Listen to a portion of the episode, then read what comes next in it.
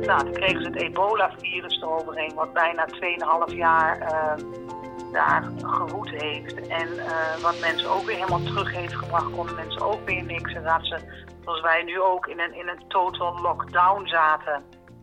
En het was alleen wat, wat erger, omdat het gewoon zo besmettelijk was en, en zo uh, dodelijk was ook. Dus mensen hebben gewoon daarin gevochten weer tegen een onzichtbare vijand.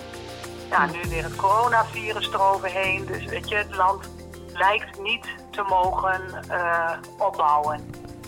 Dit is een podcast van katholiekleven.nl. Hallo?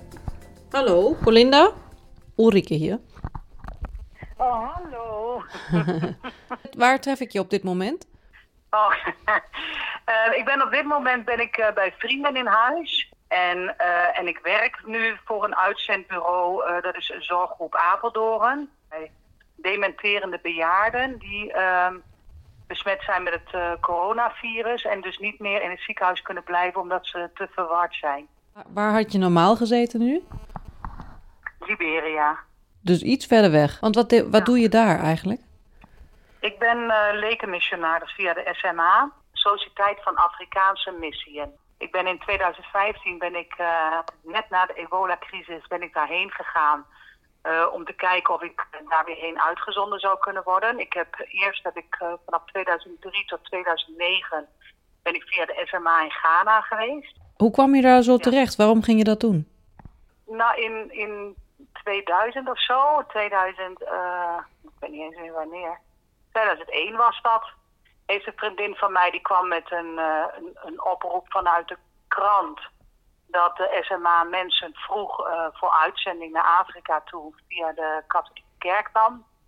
Dus als uh, lekenmissionaris. En zij zei van nou dat lijkt me echt wel wat voor jou. En toen heb ik me in 2001 heb me aangemeld. Heb ik de voorbereidende periode gedaan.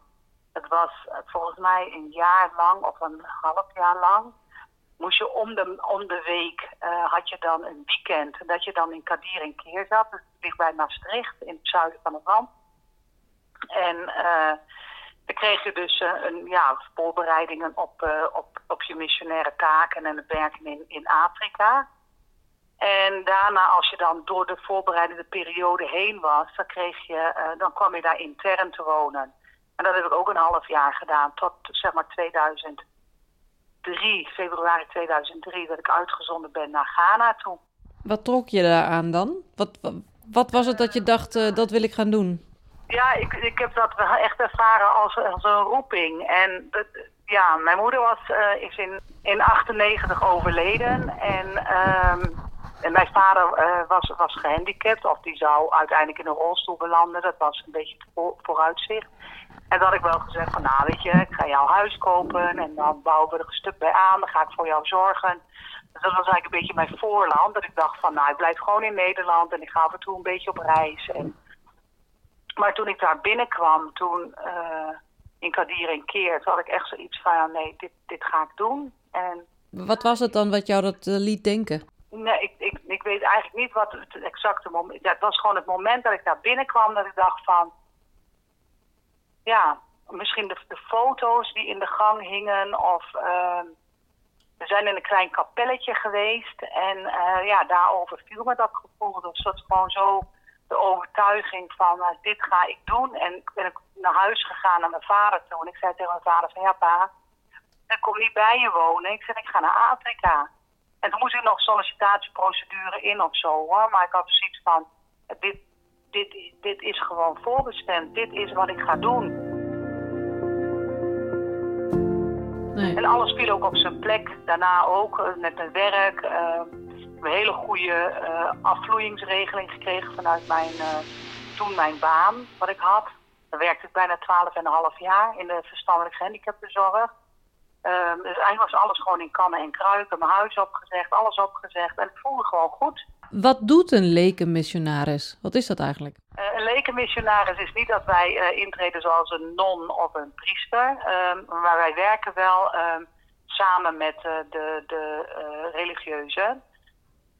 Ehm, en op dit moment werk ik dus echt in een, in een katholieke missiepost. En waar dus ook dus zeg maar, alle vragen van mensen die, die rondom die missiepost zijn in dat, stadje of in dat dorpje waar je dan zit.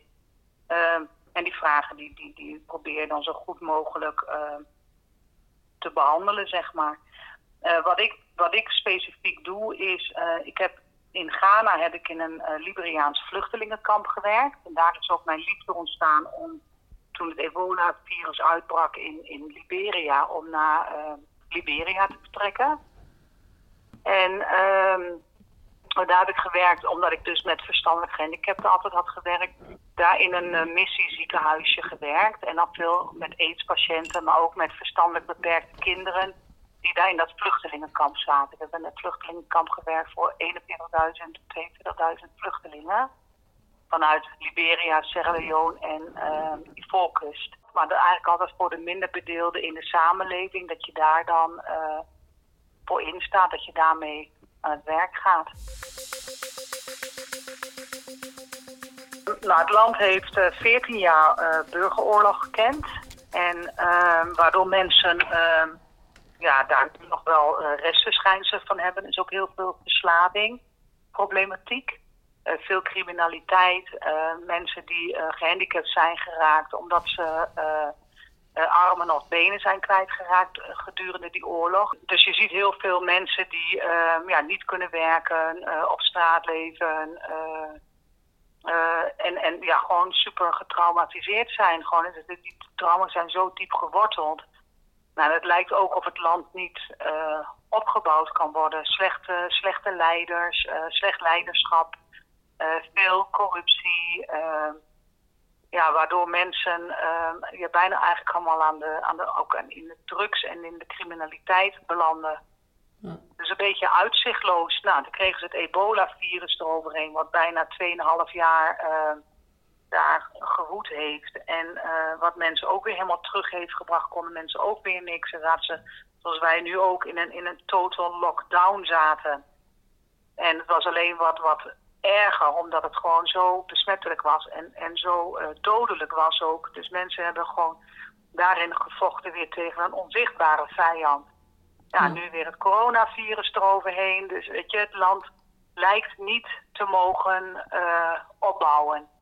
En jij staat daar dan tussen. En, en hoe kan je dan helpen? Want dat zijn zoveel problemen opeengestapeld. Waar begin je dan? Nou, wat ik doe is, um, ik heb een paar ouderen en uh, een paar gehandicapten, zijn blinde mensen en uh, fysiek gehandicapte mensen. Die wonen bij mij in de buurt en die komen eigenlijk elke dag bij mij om even wat een kopje koffie te drinken. Of dan krijgen ze een ontbijtje. En, en ik kook altijd voor ze.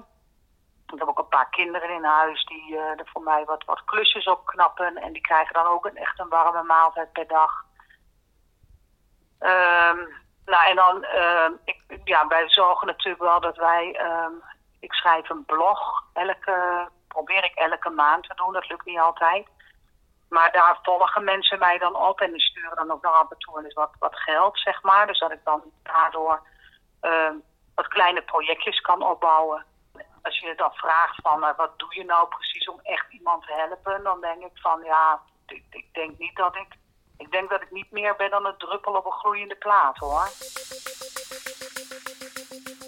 Nou, toen brak het coronavirus uit en uh, in Nederland waren er al heel veel casussen. En, uh, maar in Liberia hebben ze direct uh, op de airport al, de grenzen zijn dichtgegaan. Op de airport was al elke controle op temperatuur meten. Iedereen moest de handen wassen.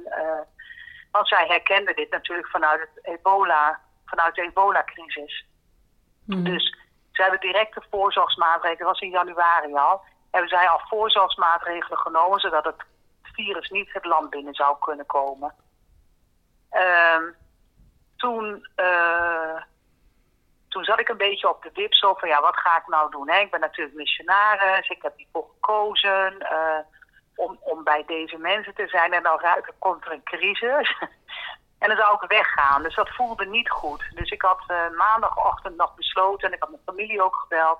Ik zeg, nou, ik kom niet naar Nederland. Uh, ik weet niet hoe het gaat lopen, maar ik, ik ga niet naar Nederland toe. Omdat ik gewoon vind dat ik hier moet zijn. En ik denk dat ik veilig ben ik ga spulletjes halen voor de komende zes maanden. En dan uh, hoef ik niet meer naar de stad en dan kan ik hier prima mezelf beschermen. Mm Dat was mijn plan, maandagochtend. en toen op de avond, of op ja, het einde van de dag, uh, stuurde een vriend van mij uh, een berichtje. Die zei van nou Colin, het wordt weer, uh, er zal weer een schaarste komen van benzine, maar nu ook van de diesel. En hij zei van ja, dan zit jij daar gewoon echt niet veilig. Jij zit ver van de stad af. Jij hebt niet de financiële middelen om dus elke keer op en neer naar de stad te kunnen gaan. Hij zegt, als ik jou was, zou ik vertrekken. En einde van deze week gaat het laatste vliegtuig. Maar toen dacht ik al van, ja, ik denk als er ook geen diesel is, dat houdt dus in dat wij geen generator hebben. Dat ik dus ook mijn telefoon niet kan opladen. En dat ik dus helemaal geen contacten meer kan hebben met mijn mensen in Nederland. Ja. Ik denk, ja, dat voelt ook niet helemaal goed. Je hebt geen internet meer, je hebt dan, ja, dan heb je gewoon niks meer. Je hebt geen contact meer zeg maar, met de buitenwereld, als alleen maar het lokale nieuws. Ja. En Liberianen staan er wel onbekend om, uh, ja, om hun uh, gruwelijke oorlog. En ik had zoiets van, ja, dat is voor mij gewoon echt niet veilig. Dus dat is mijn keuze geweest om te zeggen van, uh, ook om als enige blanke vanuit mijn dorp, zeg maar, weg te gaan. En dat was meer voor, voor mijn eigen veiligheid, voor wat mensen mij zouden aandoen als ik daar zou blijven.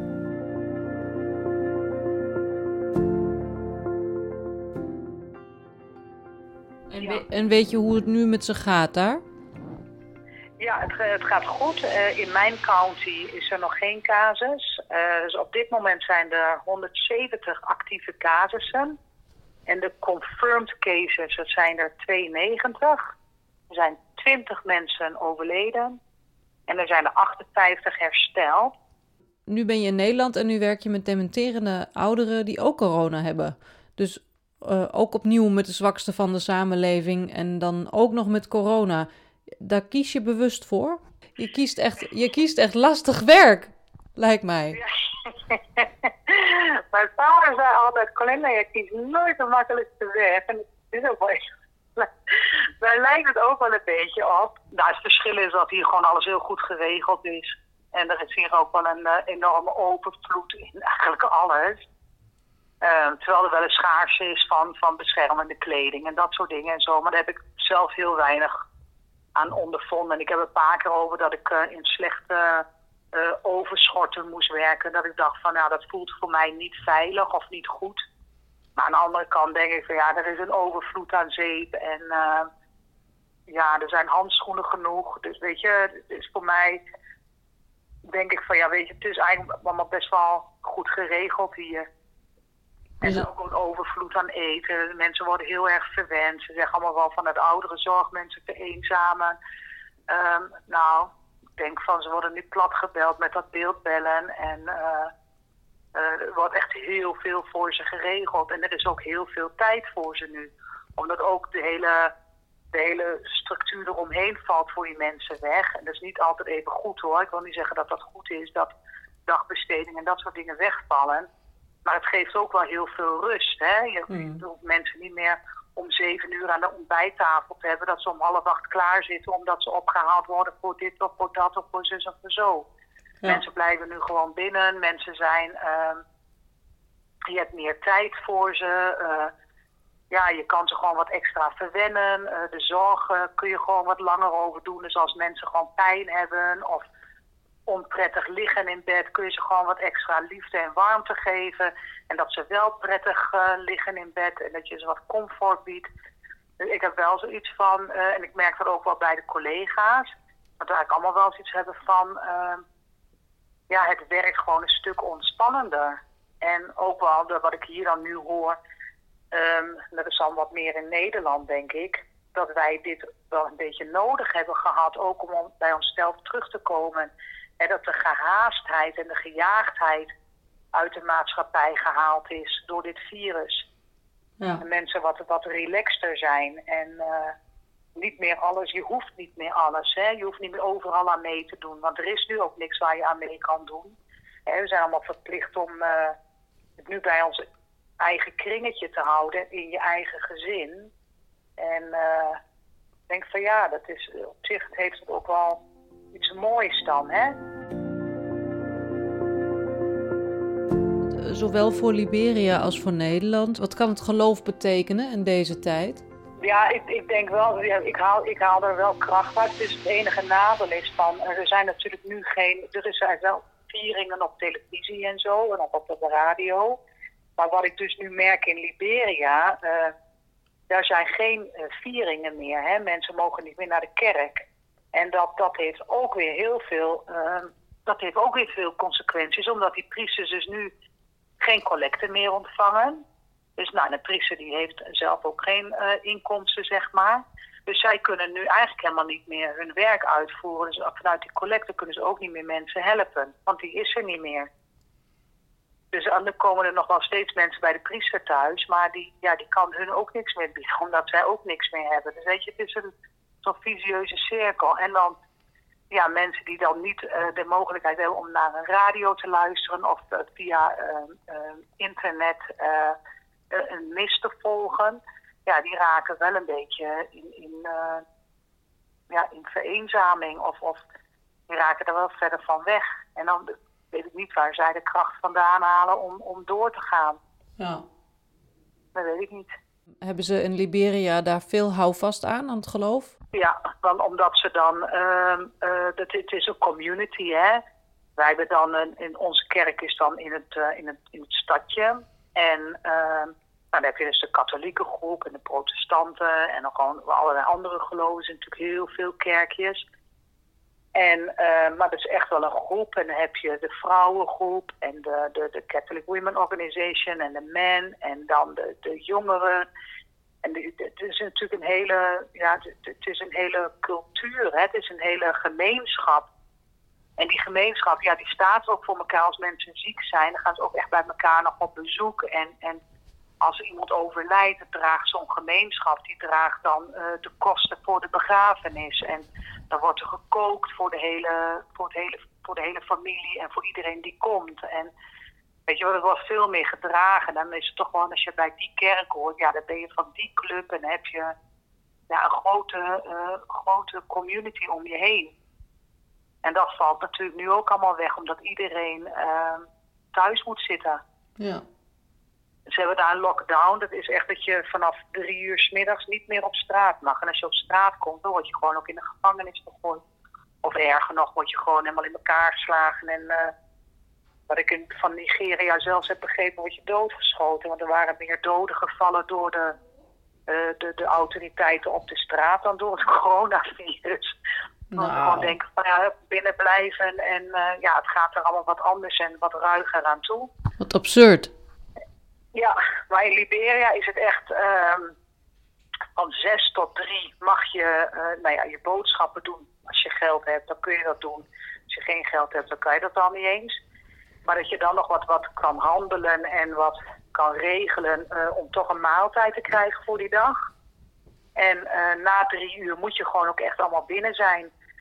En er worden volgens mij ook, wat ik gezien heb en gehoord heb, is dan worden alle huisjes weer gespreid met chloorwater, wat ze dus ook hebben gedaan in, uh, tijdens de ebola-crisis. En dat is omdat ze zo bang zijn dat het net zo erg wordt als bij de ebola-crisis? Ja, ja, ja. En zij vergelijken het echt wel met het, uh, met het ebola-virus, ja. Hoe zie je het dan voor je? Wanneer zou je terug kunnen? Nou, mijn ticket staat op uh, 7 oktober. En uh, ja, ik hoop dat ik dan terug kan vliegen. En anders dan, uh, ja, is dat ook verzekeringstechnisch is het allemaal wat lastiger. En, en uh, ja, het is wel een beetje spannend. Dus ik zit nu zelf ook al een beetje zo van, ja, wil ik dan nog wat terug? Ga ik terug? Uh, ik ben natuurlijk hals over kop vertrokken. Uh, ik wil, natuurlijk wil ik heel graag terug.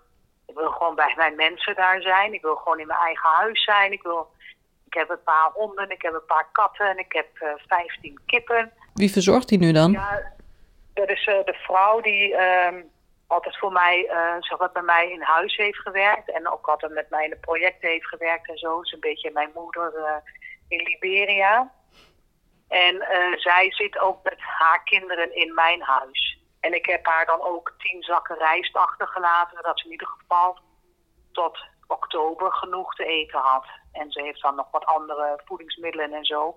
Dat heb ik allemaal voor de achtergelaten op het moment dat ik naar de stad ging. Is zij met mij meegegaan en heb ik haar allemaal eten en, en, en olie en allemaal dingen dat niet droog waren, zeg maar, meegegeven. Zodat zij niet meer naar de stad toe hoeft om, om andere dingen te kopen, zeg maar. Niemand kan in de toekomst kijken en het is ook echt allemaal koffiedik kijken. Want we zeggen nu wel van nou, de, de, de vluchten gaan weer, de, de vliegmaatschappij gaan weer een beetje opstarten.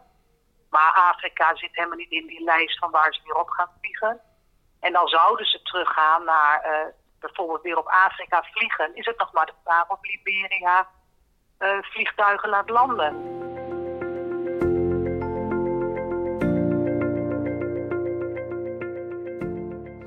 Binnenkort ook met de SMA hier even mee om tafel gaan. Zo van ja, wat ga ik nu doen? Kijk, als ik mij hier weer kan gaan vestigen. Ik ben natuurlijk nu ook 50. Ik zou nog een jaar in Liberia werken. En dan zal mijn contract ook een beetje afgelopen zijn. Mm Dus er is zoiets van, ja, wat, wat ga ik nou doen? Hè? Wil ik dan nog terug? En wil ik dan nog terug voor een half jaar? En dan hier weer alles opzeggen? En dat me nou ook hier zou kunnen settelen, bewijzen van. En dan zeggen van, nou, als het straks helemaal weer rustig is... en we kunnen weer veilig uh, terug naar Liberia... en ik kan daar ook rustig landen... dat ik zou zeggen van, nou, ik ga daar nog een half jaar heen om alles af te ronden... Uh, ja, projecten netjes af te sluiten en zo, mijn huis af te sluiten, of whatever, wat ik daar dan moet doen. Of dat ik zeg van nou, ik ga toch, als het kan, 7 oktober terug en dan uh, nog een jaar werken daar. Ja, het is heel moeilijk op dit moment. Ik ben er ook best wel um, ja, emotioneel onder. Uh, ik, vind, ja, ik vind de lockdown vind ik heel lastig. Ik kan niet dicht bij mijn familie zijn. Ik heb mijn neefjes dus nog niet een dikke knuffel kunnen geven. Uh, ik heb mijn broertjes nog niet gezien, weet je wel. En hmm. vrienden ook allemaal op afstand. Maar ja, dat is natuurlijk voor iedereen. Daar ben ik daar niet uh, uniek in. Ja, ik vind uh, het heeft veel impact. Ja, maar op iedereen. En uh, het, het, is, ja, en aan de andere kant voel ik me natuurlijk super schuldig dat ik, hè, wel, crisis en ik vlieg weg, weet je wel. Dat, ja. Maar aan de andere kant ja. denk ik ook van, ja, het, uh, die mogelijkheden heb ik wel. En, je moet ook jezelf beschermen. Ja, ja, en als ik daar in angst zou leven en ook alleen maar thuis zou zitten, kan ik natuurlijk ook niet zo heel veel doen. Dus weet je, dan moet je ook maar denken van, en dan kan ik hier uh, meer doen. Ik kan hier echt zijn voor de mensen die ziek zijn en hè, zorgen dat ze het nog comfortabel hebben. Uh, stel dat ze overlijden, dat je ze hè, goed tot aan het einde kan begeleiden. Uh, het gewoon nog, nog even fijn voor ze kan maken. En als ze weer terug kunnen naar huis, dat je dat ook allemaal in goede banen leidt. Dan denk ik van, nou, dat is ook gewoon, ik ben wel super blij dat ik hier aan het werk ben hoor. Dat, uh, dat moet ik wel zeggen. Dankjewel Colinda. Leuk. Dit was een podcast van katholiekleven.nl. Bedankt voor het luisteren.